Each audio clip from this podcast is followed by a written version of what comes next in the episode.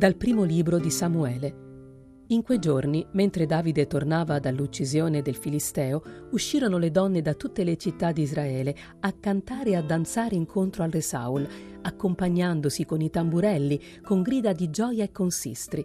Le donne cantavano danzando e dicevano ha ucciso Saul i suoi mille e Davide i suoi diecimila. Saul ne fu molto irritato e gli parvero cattive quelle parole. Diceva hanno dato a Davide diecimila, a me ne hanno dato mille. Non gli manca altro che il regno. Così, da quel giorno in poi, Saul guardava sospettoso Davide. Saul comunicò a Jonathan, suo figlio, e ai suoi ministri di voler uccidere Davide, ma Jonathan, figlio di Saul, nutriva grande affetto per Davide. Jonathan informò Davide dicendo Saul, mio padre, cerca di ucciderti. Sta in guardia domani, sta al riparo e nasconditi. Io uscirò e sarò al fianco di mio padre nella campagna dove sarai tu, e parlerò in tuo favore a mio padre. Ciò che vedrò te lo farò sapere. Jonathan parlò dunque a Saul, suo padre, in favore di Davide e gli disse non pecchi il re contro il suo servo, contro Davide, che non ha peccato contro di te, che anzi ha fatto cose belle per te. Egli ha esposto la vita quando abbatté il Filisteo e il Signore ha concesso una grande salvezza a tutto Israele. Hai visto e hai gioito. Dunque perché pecchi contro un innocente, uccidendo Davide senza motivo? Saul ascoltò la voce di Jonathan e giurò: Per la vita del Signore non morirà. Jonathan chiamò Davide e gli riferì questo colloquio. Poi Jonathan introdusse presso Saul Davide, che rimase alla sua presenza come prima. Dal Vangelo secondo Marco. In quel tempo Gesù con i suoi discepoli si ritirò presso il mare e lo seguì molta folla dalla Galilea, dalla Giudea e da Gerusalemme, dall'Idumea e da oltre il Giordano e dalle parti di Tiro e Sidone, una grande folla, sentendo quanto faceva, andò da lui.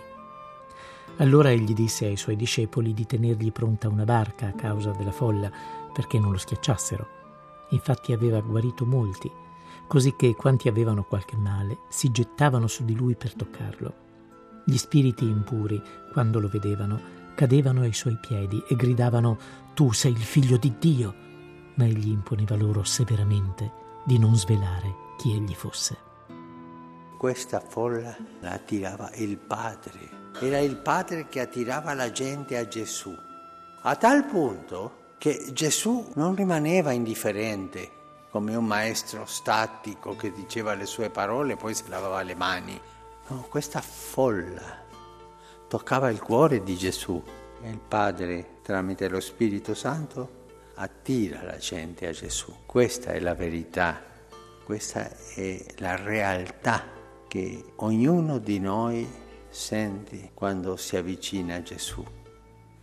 Gli spiriti impuri cercano di impedirlo, ci fanno la guerra. Una vita cristiana senza tentazioni non è cristiana, è ideologica, è gnostica, ma non è cristiana. Quando il Padre attira la gente a Gesù c'è un altro che attira incontro e ti fa la guerra dentro.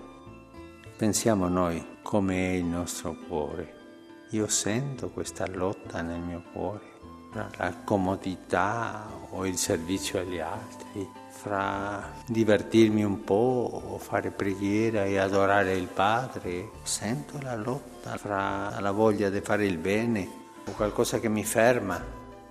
Io credo che la mia vita commuove il cuore di Gesù. Se io non credo questo, devo pregare tanto per crederlo perché mi sia data questa grazia. E chiediamo al Signore di essere cristiani che sappiano discernere cosa succede nel proprio cuore e scegliere bene la strada sulla quale il Padre ci attira da Gesù.